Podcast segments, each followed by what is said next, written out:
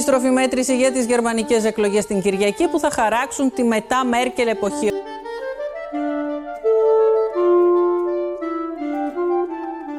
Μετά από δεκαέξι χρόνια η Άγγελα Μέρκελ θα εγκαταλείψει την εξουσία μετά τις εκλογές της εικοστής έκτης Σεπτεμβρίου, στις οποίες δεν θα είναι υποψήφια.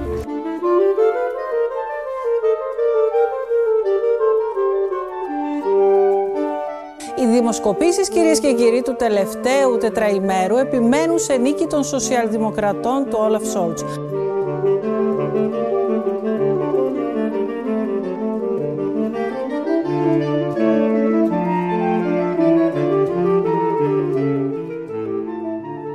Το λένε Γουε, που θα πει ησυχία. Και αυτή η Αγία Ησυχία είναι το αγαθό που εκτιμούν περισσότερο οι Γερμανοί. Θέλουν τα πράγματα να κυλούν ήρεμα, ομαλά. Αυτό το αγαθό το εξασφάλισε στους Γερμανούς επί δεκαέξι χρόνια η Άγγελα Μέρκελ. Ακόμη και όταν οι κρίσεις χτυπούσαν κατά κύματα τη Γερμανία, η καγκελάριος προέβαλε ως εγγύηση ηρεμίας. Τώρα έρχεται η ώρα να παραδώσει τη σκυτάλη. Ποιος θα τη διαδεχτεί? Μπορούν οι σοσιαλδημοκράτες με τον Σόλτς να σπάσουν την ηγεμονία των χριστιανοδημοκρατών? Κι αν με ποιους εταίρους? Και τι σημαίνουν οι πιθανοί κυβερνητικοί συνασπισμοί για το μέλλον της Ευρώπης? Κυρίες και κύριοι, είναι το Ράδιο Κάπα, το εβδομαδιαίο podcast της Καθημερινής. Είμαι ο Μιχάλης Τσιντσίνης και σήμερα θα πάμε να συναντήσουμε την Ξένια Κουναλάκη, αρχισυντάκτρια διεθνών ειδήσεων της Καθημερινής, που βρίσκεται στη Γερμανία για να καλύψει τις εκλογές ερχόμενης Κυριακής. Τις εκλογές που, ό,τι και αν βγάλουν, θα αλλάξουν σίγουρα το σκηνικό στην Ευρώπη.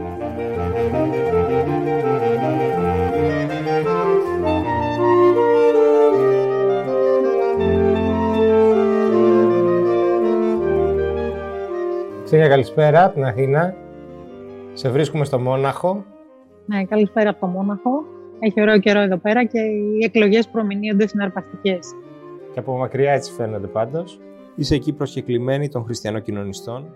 Οι οποίοι έχουν να σου πω ότι βρίζουν ε, από το πρωί μέχρι το βράδυ για την επιλογή Λάσιτ, γιατί θεωρούν ότι ήταν καταστροφική και για εκείνους. Ε, διότι πραγματικά το, οι χριστιανοκοινωνιστές, ενώ θεωρητικά παίρνουν γύρω στο σαράντα, εντάξει, στις τελευταίες εκλογές είχαν πάρει γύρω στο τριάντα επτά, τώρα φαίνεται ότι θα πέσουν πάρα πολύ ε, εξαιτίας του Λάσετ, αυτό δηλαδή λένε, της λάθος επιλογής Λάσετ. Είχαν τον δικό τους άνθρωπο, έτσι δεν είναι?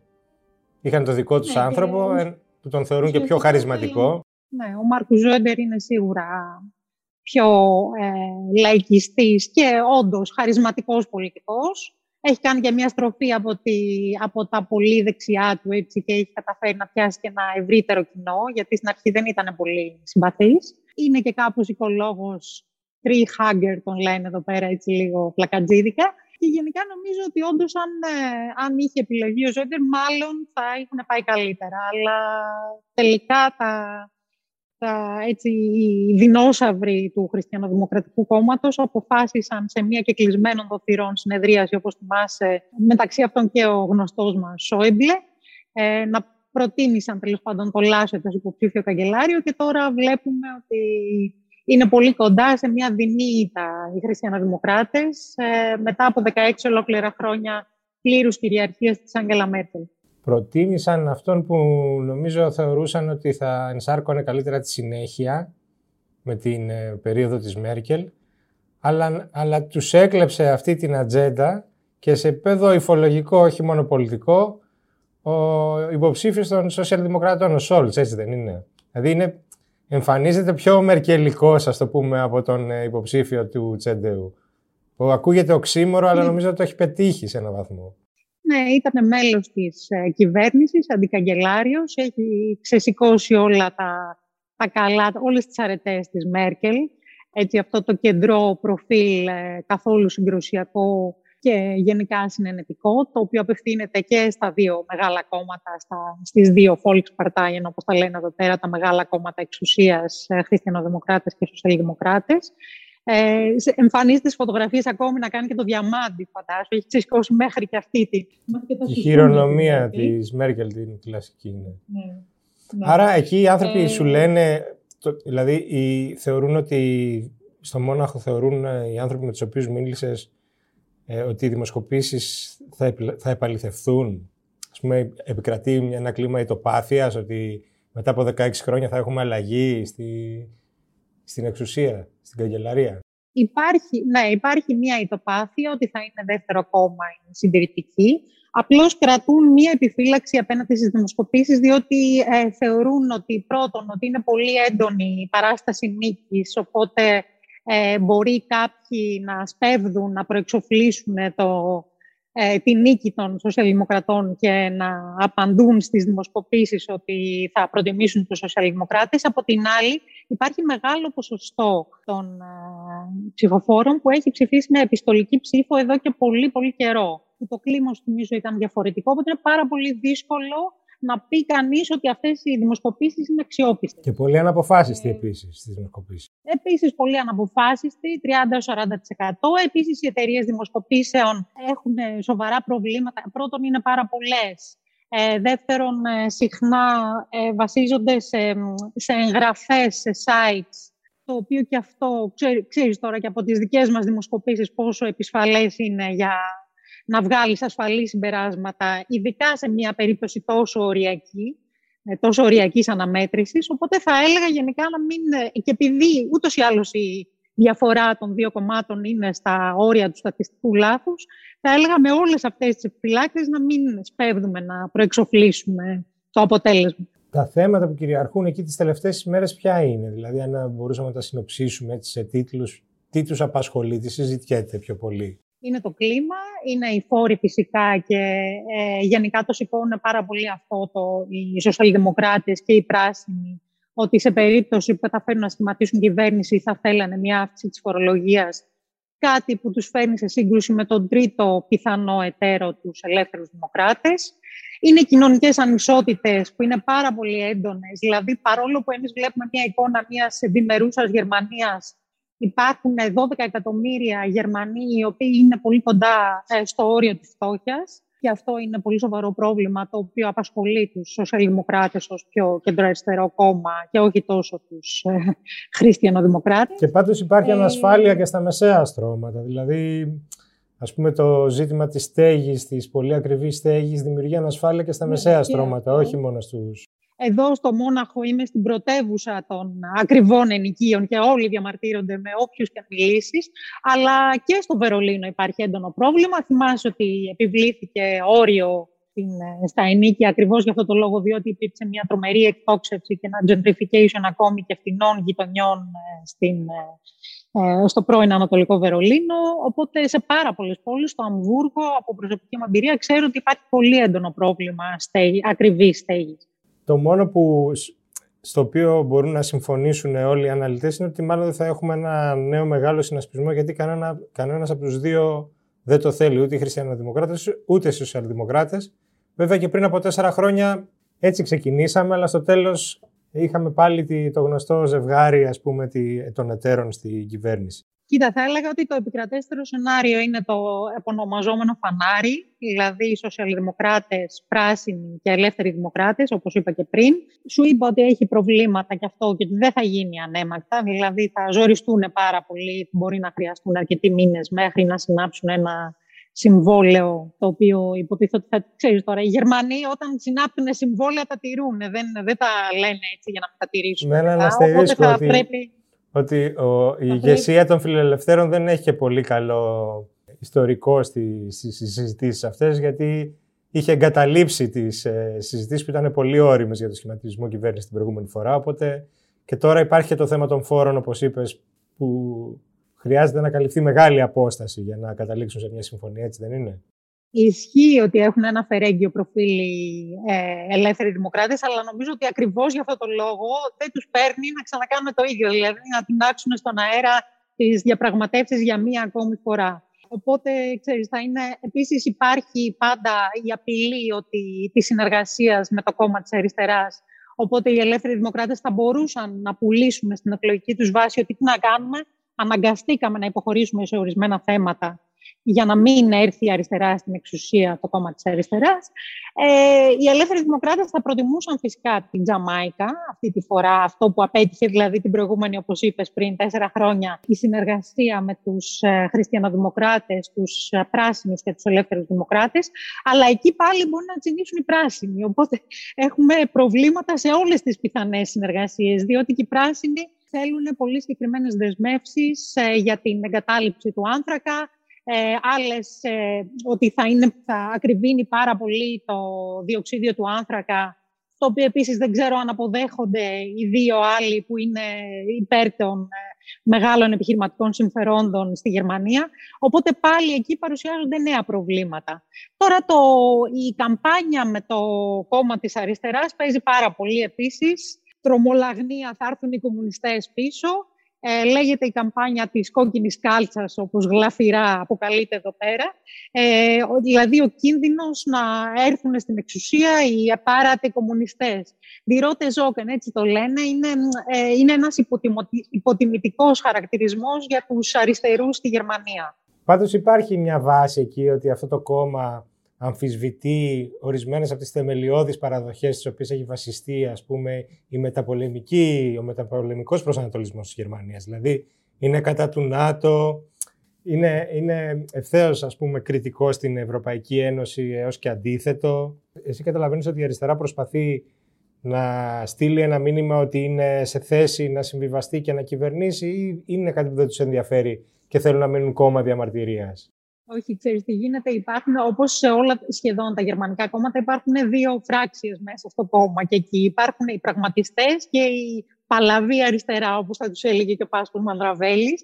Ε, αυτοί δηλαδή που δεν θέλουν σε καμία περίπτωση συνεργασία και συμμετοχή στην εξουσία και θεωρούν ότι ο ρόλος της αριστεράς είναι συνυφασμένος με την αντιπολίτευση. Και οι άλλοι, ε, με επικεφαλής θα έλεγα τον Γκρέγκορ Γκίζι, πα, παλέμαχος τέλεχος του ε, κόμματος της αριστεράς, που θεωρούν ότι πρέπει να βάλουμε νερό στο κρασί μας και κάνουμε λίγο την πάπια σε σχέση με το ΝΑΤΟ και με την Ευρωπαϊκή Ένωση και όλα αυτά.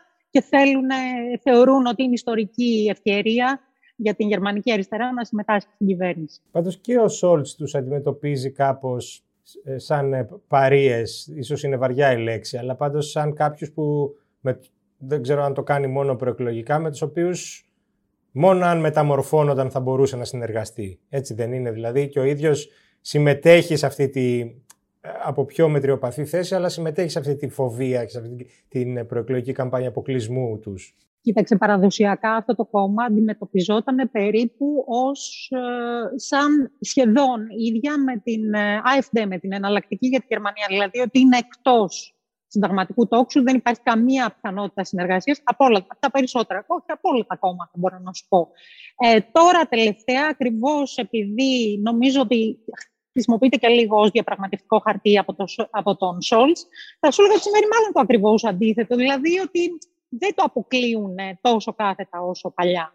Ε, δηλαδή είναι πιο ανοιχτή και πιο διαλλακτική ως προς αυτή την προοπτική, αν και στην πραγματικότητα το θεωρώ πολύ απίθανο να υπάρξει μια τέτοια σύμπραξη. Εσύ με δύο λόγια πώς θα την ερμήνευες αυτή την επιτυχία του Σολτς? Και το λέω ακόμη κι αν είναι για λίγο δεύτερος, πάλι είναι ένας πολιτικός τον οποίο τον έχει απορρίψει το κόμμα του. Θυμίζω ότι έχει άλλη ηγεσία το Ες Πι Ντι και παρόλα αυτά έχει καταφέρει να θεωρείται ως ένα ενδυνάμει εκλογικό success story. Έχει ξαναφέρει δηλαδή ένα κόμμα που θεωρούνταν από, από κάποιους ξεγραμμένο, ότι έχει υποστεί πασο, πασοκιφικέισον, ας πούμε, πασοκοποίηση. Πώς ερμηνεύεις εσύ την επιτυχία του μέχρι, μέχρι εδώ, ας πούμε, μέχρι σήμερα? Κοίταξε, είναι survivor σίγουρα, ε, είναι... ένας ικανός πολιτικός, έχει, έχει πλούσια εμπειρία, έχει υπάρξει δήμαρχος, το λένε, αλλά ουσιαστικά πρωθυπουργός του κρατηδίου του Αμβούργου και μετά υπουργός ε, και αντικαγκελάριος, όπως είπαμε.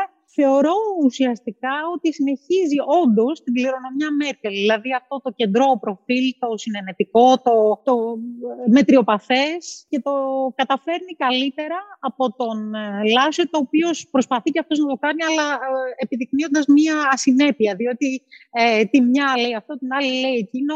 Ε, χθες άκουσα ένα χαρακτηρισμό «ο άνθρωπος χωρίς ιδιότητες» για τον Λάσε. Ενώ ο Σολτς από την άλλη θεωρείται πολύ συνεπής, σταθερός ε, στις ίδιες απόψεις. Σίγουρα είναι καλύτερη επιλογή για τους Έλληνες και για την Ευρώπη από ότι ο Λάσετς και γενικά οποιαδήποτε άλλη προοπτική θα έλεγα. Οπότε ας ευχόμαστε να κερδίσει αυτός στις εκλογές. Και πάντως η Μέρκελ δεν έπαιξε και πολύ μεγάλο ρόλο. Είδα ότι μόλις θες εμφανίστηκε κάπου μαζί του στην εκλογική της περιφέρεια μάλιστα. Μοιάζει σαν να βιάζεται να φύγει από την πολιτική. Κοίταξε, στην αρχή είχε πει ότι δεν θα παίξει κανένα ρόλο, αλλά βλέποντας την κατρακύλα του Λάσετ, αναγκάστηκε να εμπλακεί στον προεκλογικό αγώνα. Σήμερα, όπως σου είπα, έρχεται εδώ, στο Μόναχο, το οποίο και αυτό, ξέρεις, θα είναι ένα, προσπαθεί να παίξει ένα ρόλο ε, ενοποιητικό στο συντηρητικό στρατόπεδο μεταξύ του Λάσετ και του Ζόντερ, οπότε θα αποτελέσει μια γέφυρα μεταξύ των δύο εσωκομματικών αντιπάλων. Έχει ενδιαφέρον αυτό, δηλαδή ότι ε, σπαράσεται ουσιαστικά το κόμμα των χριστιανοδημοκρατών, χριστιανοκοινωνιστών, η Ένωση, όπως αποκαλείται εδώ πέρα, από εσωκομματικές έρηδες και η Μέρκελ παίζει τον ρόλο του, του ειρηνοποιού. Μάλλον πολύ αργά γι' αυτό. Ε, και κάτι τελευταίο, αν σε έβαζα να διαλέξεις με βάση τα ελληνικά και τα ευρωπαϊκά συμφέροντα που νομίζω ότι μάλλον ταυτίζονται σε αυτή την περίπτωση. Ποιο μείγμα θα διάλεγες για την κυβέρνηση την αυριανή στη Γερμανία? Ε, νομίζω ότι βρισκόμαστε πια σε μια φάση που δεν φοβόμαστε το χειρότερο, δηλαδή δεν φοβόμαστε ε, ένα κλονισμό από λαϊκιστικές αντιευρωπαϊκές δυνάμεις. Όποιος και να είναι στα πράγματα θα είναι με κάποιες αποκλήσεις ε, σε φιλοευρωπαϊκή τροχιά, ε, αλλά εμείς ποιο θα διαλέγαμε, να το πω έτσι. Μπορεί να ακούγεται οξύμορο τώρα αυτό που θα σου πω, αλλά το πιο απίθανο σενάριο για μας θα ήταν μάλλον το καλύτερο. Δηλαδή, ροτ-ροτ-γκριν, κόκκινοι, ε, δηλαδή οι σοσιαλδημοκράτες, η δεύτερη κόκκινη, το κόμμα της αριστεράς και η πράσινη. Αυτό νομίζω θα ήταν για μας το θετικότερο σενάριο και επειδή είναι πάρα πολύ επικριτική απέναντι στην Τουρκία και επειδή ε, έχουμε πιθανότητες να μην επανέλθει το, το δόγμα της ε, δημοσιονομικής πειθαρχίας και λιτότητας ε, στην Ευρώπη, το οποίο ευνοεί φυσικά τον Ευρωπαϊκό Νότο, και επειδή είναι υπέρ ενός εμπάρκου όπλων ε, στην Τουρκία, σε πώλησης γερμανικών όπλων στην Τουρκία. Γενικά, για διαφορετικούς λόγους, λοιπόν, ε, θεωρώ ότι η καλύτερη προοπτική για μας θα ήταν αυτή. Ας πούμε τώρα το δεύτερο και πιο ρεαλιστικό σενάριο είναι το φανάρι. Με την ελπίδα βέβαια ότι η, η αριστερά θα υποχωρούσε από κάποιες από τις πιο σκληρές αντιευρωπαϊκές της θέσεις. Γιατί θυμίζω ότι πρόκειται για ένα κόμμα που δεν είχε ψηφίσει τα πακέτα προς την Ελλάδα. Με, τη, με το σκεπτικό ότι επέβαλαν υπερβολική λιτότητα βέβαια, αλλά στην, στην στιγμή της έκτακτης ανάγκης ήταν εναντίον της βοήθειας προς την Ελλάδα. Και το δεύτερο καλύτερο έλεγες... Ξέρεις, θεωρώ ότι πάντα η παλαβή αριστερά βάζει μυαλό όταν έχεις στην εξουσία, ελπίζω τουλάχιστον. Τέλος πάντων, το δεύτερο πιο πιθανό και ρεαλιστικότερο σενάριο και πιο ευνοϊκό για την Ελλάδα και για την Ευρώπη είναι αυτό που σου είπα, δηλαδή το φανάρι. Ε, ας, είμα, ας είμαστε ρεαλιστές, ε, ας αποδεχθούμε τη δεύτερη καλύτερη δυνατή λύση για μας, ε, δηλαδή ε, το, οι σοσιαλδημοκράτες, πράσινοι και ελεύθεροι δημοκράτες. Ευχαριστώ πολύ, Ξένια, για τη συζήτηση. Εγώ. Και τα υπόλοιπα στην Καθημερινή, από την ανταπόκριση, θα πας σε Βερολίνο μετά, έτσι δεν είναι? Ναι, πάω Βερολίνο και έχω κλείσει το βράδυ των εκλογών να είμαι στην έδρα των σοσιαλδημοκρατών, στο Willy Brandt Haus. Οπότε ελπίζω να είναι και το πρώτο κόμμα για να μην βρεθώ εκεί πέρα εν μέσω απογοήτευσης και δράματος. Ανεξαρτήτως αποτελέσματος θα είσαι στο επίκεντρο εκεί των εξελίξεων. Τα υπόλοιπα στο site της Καθημερινής και στην Καθημερινή στο φύλλο της Τρίτης. Ευχαριστώ πολύ για τη συζήτηση.